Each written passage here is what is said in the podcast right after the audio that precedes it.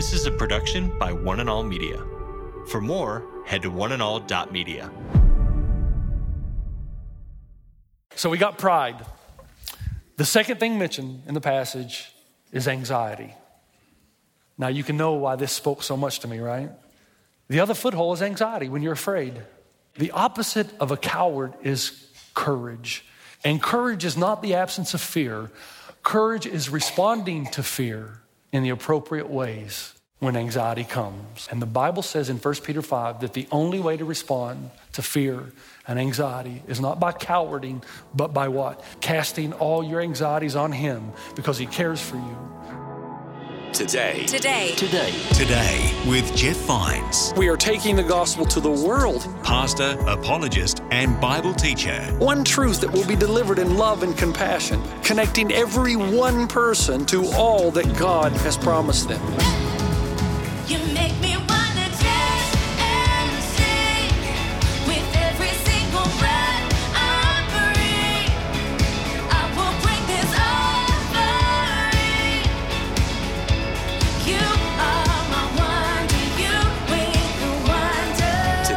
Today. Today. Today. Today with Jeff Vines.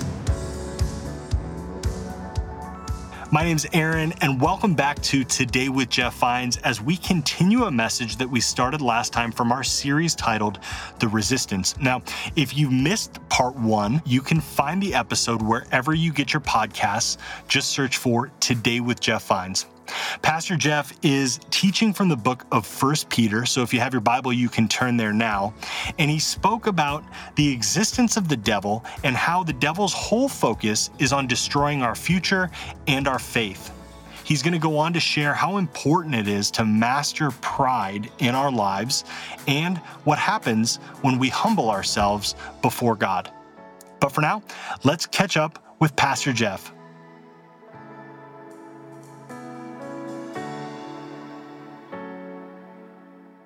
Until we lose our pride, grace can never come in.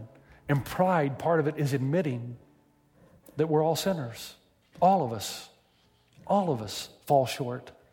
And the thing to do is not trying to justify the things that we do, but admit through humility that we've got a problem. Now, stay with me here just for a moment.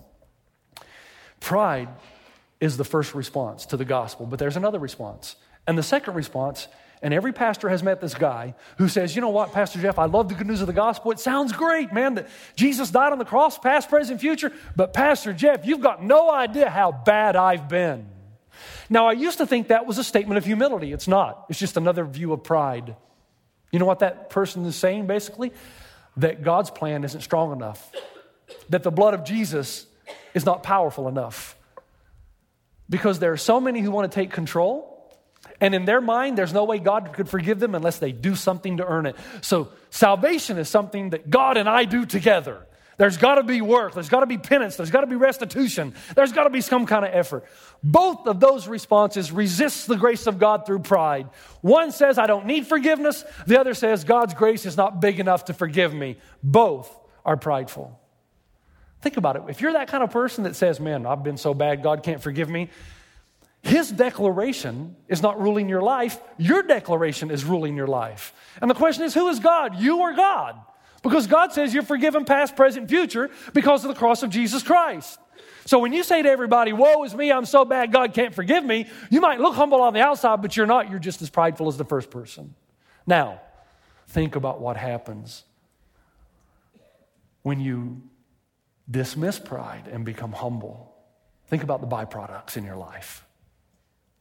See, in all those cases, if you just open the door to the devil, man, he'll start attacking. It's the battlefield of the mind. What you think about yourself, what you think about others, all is impacted. What you think about the gospel. And pride is the major reason the world refuses to receive a gospel of grace. And once the devil gets his foot in the door, man, the Bible talks about in 2 Corinthians that he has blinded the mind, blinded the eyes of the unbeliever. Pride. But now think about what happens when humility comes in. Will you think just a moment? Number one, peace.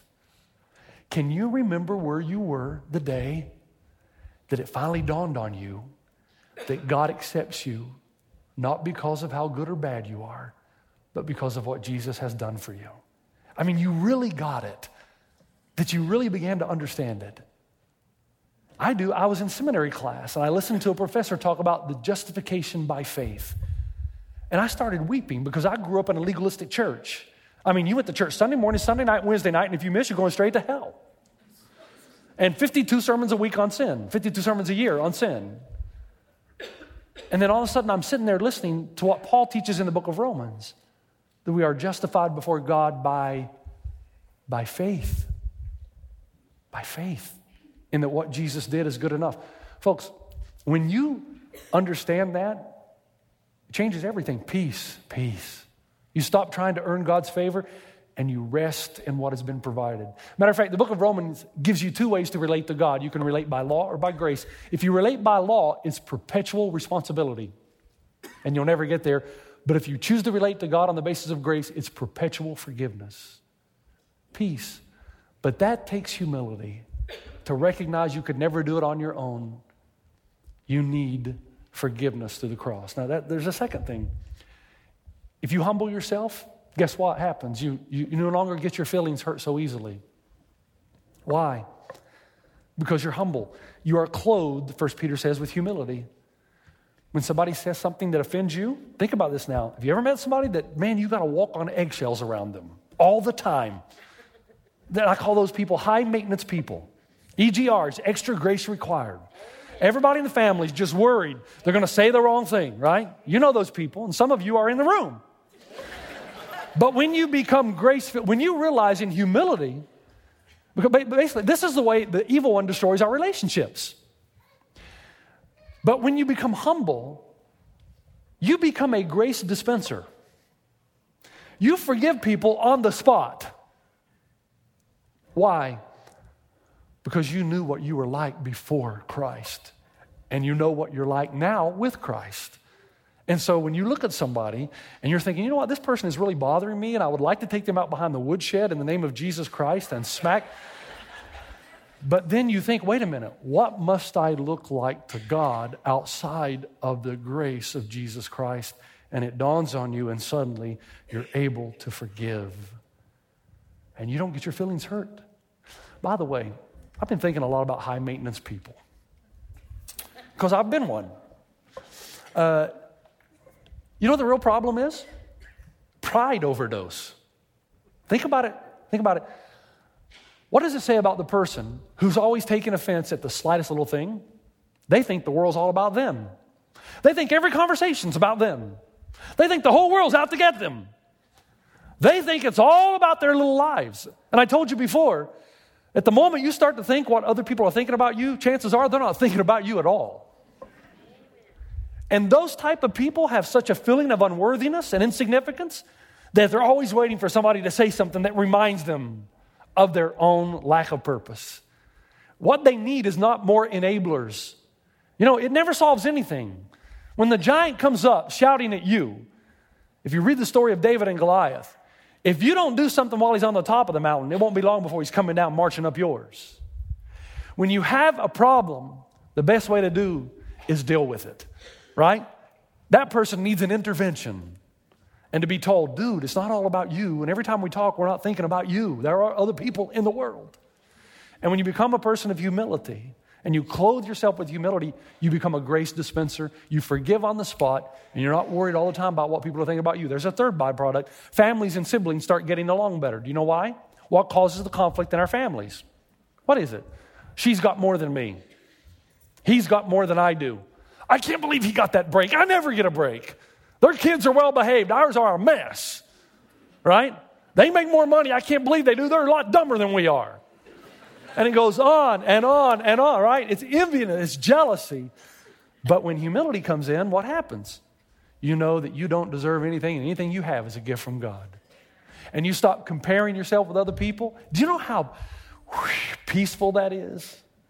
Because you're just happy where you are. You know, he says, humble yourself under God's mighty hand. That is a statement of sovereignty.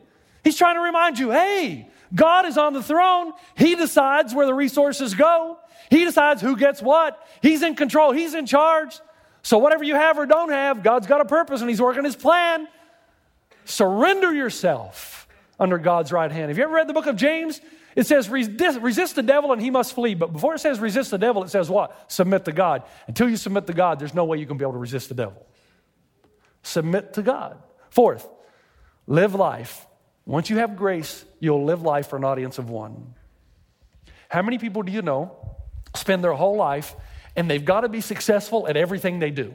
Everything. I mean, whether it's a card game, they're sore losers on the golf course, they're just miserable people. They've got to succeed. And you know why? And by the way, there's nothing wrong with wanting to succeed, nothing wrong with passion for life, unless your motivation is wrong. And their motivation is they have to succeed because they have such a low self worth, low self esteem. They, they have to have the approval of others because they're not resting in the approval of God. And so they become, they become junkies of self approval and aggrandizement. The more they want, the more they need, and it's never enough.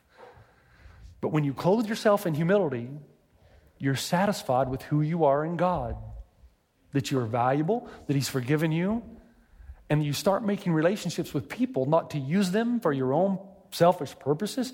You actually start investing in people because you really do love them, because you've humbled yourself and realized that God loves you. Have you ever met anybody that just uses you to get what they want from you? Very seldom do you meet somebody that really invests in you for the purpose because they love you. When you're clothed with humility, you tie on, you clothe yourself every day with that kind of humility that loves and respects others. You become a grace dispenser. In what area of your life is there no humility? In what area? And you say, Well, I don't understand. Well, let me help you. Remember, pride is two things. One, self sufficiency. In what area of your life are you saying, I don't need God's help? So I'm going to shut him out here. But pride is also self loathing, where you say, in this area, I'm so bad I don't deserve God's help. Both are prideful issues. So you say, what about in your finances? I don't need God's help here. Foothold. Or, I've been so bad with my finances, God's not going to help me. Foothold. Both give him a foothold. And destruction is coming. What about your relationships? I don't need God's help in my marriage. Foothold. Or what about this? I've been such a bad husband, God is not going to help me. Pride. Foothold. Because you think it's based on how good you are, whether or not God will help you. Foothold. Career.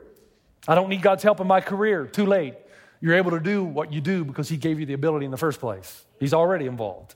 Or I've been so bad in my career, I don't deserve the help of God. Pride, foothold, destruction is on the way. What about your relationships? What about your spiritual walk? Now, stay with me. You know, the Bible says that God opposes the proud. God opposes the proud. Look at it. This Greek word right here is a very interesting word. God opposes the proud. I, I didn't think God could oppose anybody. God is not on the side of the proud. Those who are prideful are isolated from God. Now, let me kind of build what this means. Lions, we learned, are creatures of opportunity. They look for a weak link and they pounce, okay? They're not territorial takers. They look for the they look for weakness. Now, when we went on the lunar game drive, there was a baby impala over by a tree, and the lions came and the impala did not move.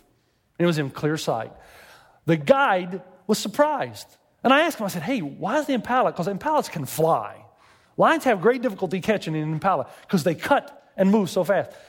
And you know what the, you know what the tour guy said to me? He said, Well, there's only one of two reasons I can think of. And I was waiting for some profound explanation. He said, Number one, could be pride. The impala thinks, I can outrun, it's no problem. Wow. I said, What's the other option? Stupid. Let me show you another picture. You see this thing? This is called a wildebeest. These things can fly. I don't know if it's true. I'm just telling you, the guard told me that they can run 60 kilometers an hour. These are the ugliest creatures on the planet beside cats. And ugly. 60 kilometers per hour. But the problem is, the lions love them. Do you know why? Because although they're fast, they run away so fast, but they're so short minded, they forget why they're running and they turn back and come into the lions. I'm dead serious. Can you say, run, Forrest, run? We're the same way. When we isolate ourselves in any area of life and we think we can do it without God, we're either stupid or prideful. And in both ways, the evil one moves in for the kill. As a matter of fact, just to carry on that application, we stayed at Safari Lodge and there was a watering hole.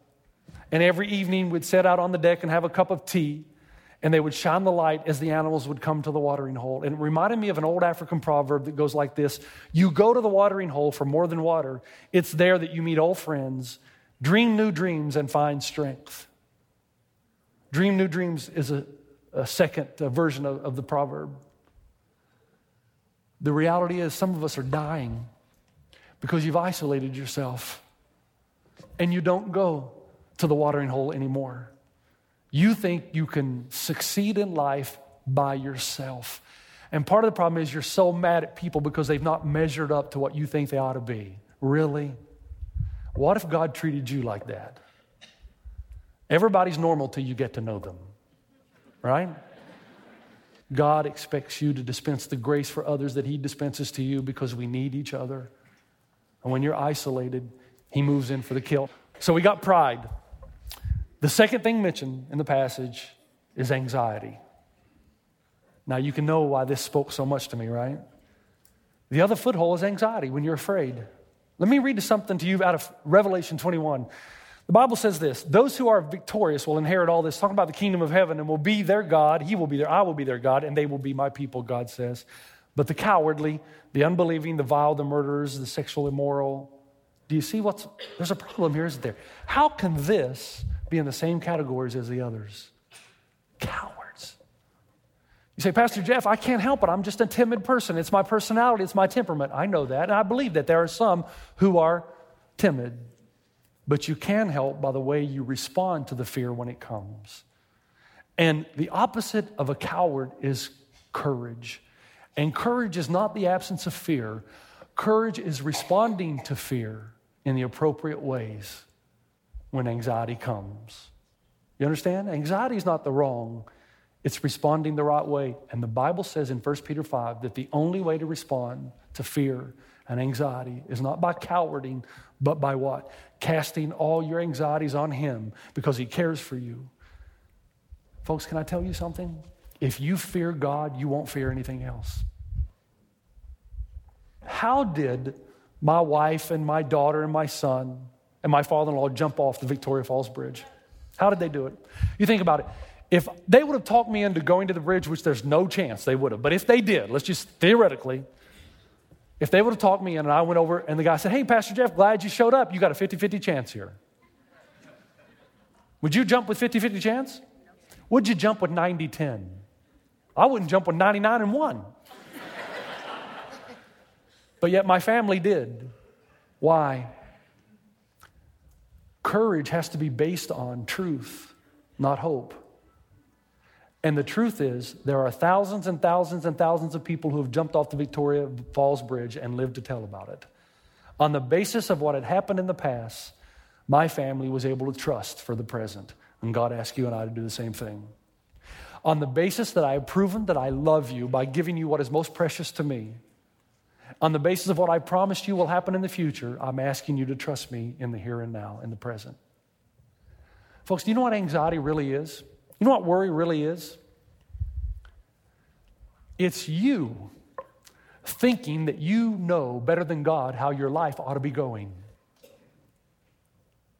God wants to get you from here to there. And let me tell you something I've learned about God He doesn't go in a straight line, it's very crooked. He's going to get you there, but it's going to be up and downs and up and downs. And when you start to get anxious and worry, you think you know better than God how your life ought to go. And it's a stab in the integrity of God's love and concern and care for you. Think about it. What's it like to have a friend that you've done everything for, that you've proven your love for that person because you've sacrificed something that is precious to you and they still don't trust you? What's it like? God says, I, have done exactly that. Oh man, I could say so much about this. when I said that anxiety, I know there's a difference between worry and the mental disability of anxiety disorder. But listen to me. I believe that there is a connection between the two. Because when my mom and my dad died, I did not respond by casting all my cares onto God. I was hurt. I was angry. I isolated myself from other people. I began not to trust what other people would say. I hated hearing platitudes all the time. I just needed some answers. And when I isolated myself, it gave the devil a foothold to start speaking lies into my life. I started to believe the lies that I could not trust God for life and death, that I could not trust God to keep me safe in the future, that I could not trust God to keep my family safe. And because the devil got a foothold, the battlefield of the mind began to rage, and I found myself experiencing physiological issues because of something that I had done on my own. And because of the stress and the anxiety, because I did not cast all my cares onto God, there became physiological ramifications, panic attacks, worry and fear. And I'm a pastor, right? Do you know how I've beat this? I had to go to Africa because that's where it all started with me. And I had to go back to the very place of my first anxiety attack. And I stood there in that place and I thanked God for what He had taught me. Because now, when the emotions and the evil one speaks lies into my life, I have learned to take my emotions by the scruff of the neck and lead them to what I know to be true, which is that God loves me, that He cares for me, and that God determines who lives or dies, and that death is not to be feared. And when, once you come to that conclusion, guess what happens? Peace peace. Can I, can I read the passage to you now so it'll all make sense? Because you won't remember most of the stories, but you'll remember the word. All that we've said now, let's, I'm going to read it. All of you, clothe yourself with humility toward one another because God opposes the proud but shows favor to the humble. He's saying what? You need each other. Don't isolate yourself. Humble yourselves, therefore, under God's mighty hand. Put yourself under the sovereignty of God, that He may lift you up in due time. He's doing a work in you, man. He's doing a work in you. Go with it and don't give up. Cast all your anxiety on Him. When you're worried about it, know that God cares for you, but be alert and of sober mind.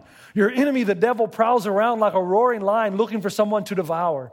And remember, it's the battlefield of your mind. If he can isolate you, get you alone, your thoughts will go away from God and that's his number one plan to destroy your faith and faithfulness to God. But you can resist him. He says, resist him. Standing firm in what? The faith, the body of faith, that which is believed, the doctrine of the scripture. Believe in God that He cares for you because you know the family of believers throughout the world is undergoing the same kind of sufferings. You're not in this alone, we're all in this together. And the God of all grace, not only grace to forgive you of your sin, but grace to sustain you during difficult times, who called you to His eternal glory in Christ, you're going to heaven anyway, after you have suffered a little while, will Himself restore you and make you strong, firm, and steadfast. To Him be the power forever and ever. Amen. Greater is he that is in us than he that is in the world, right? God bless you. Have a great weekend. You've been listening to Today with Jeff Vines. Next time, we'll bring you a new message from Pastor Jeff. You can listen to more messages like this. Just search for Today with Jeff Vines wherever you listen to podcasts.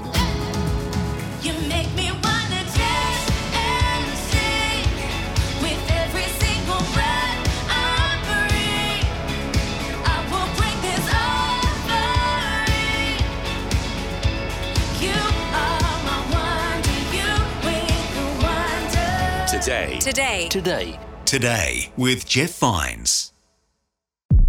This is a production by One and All Media. For more, head to oneandall.media.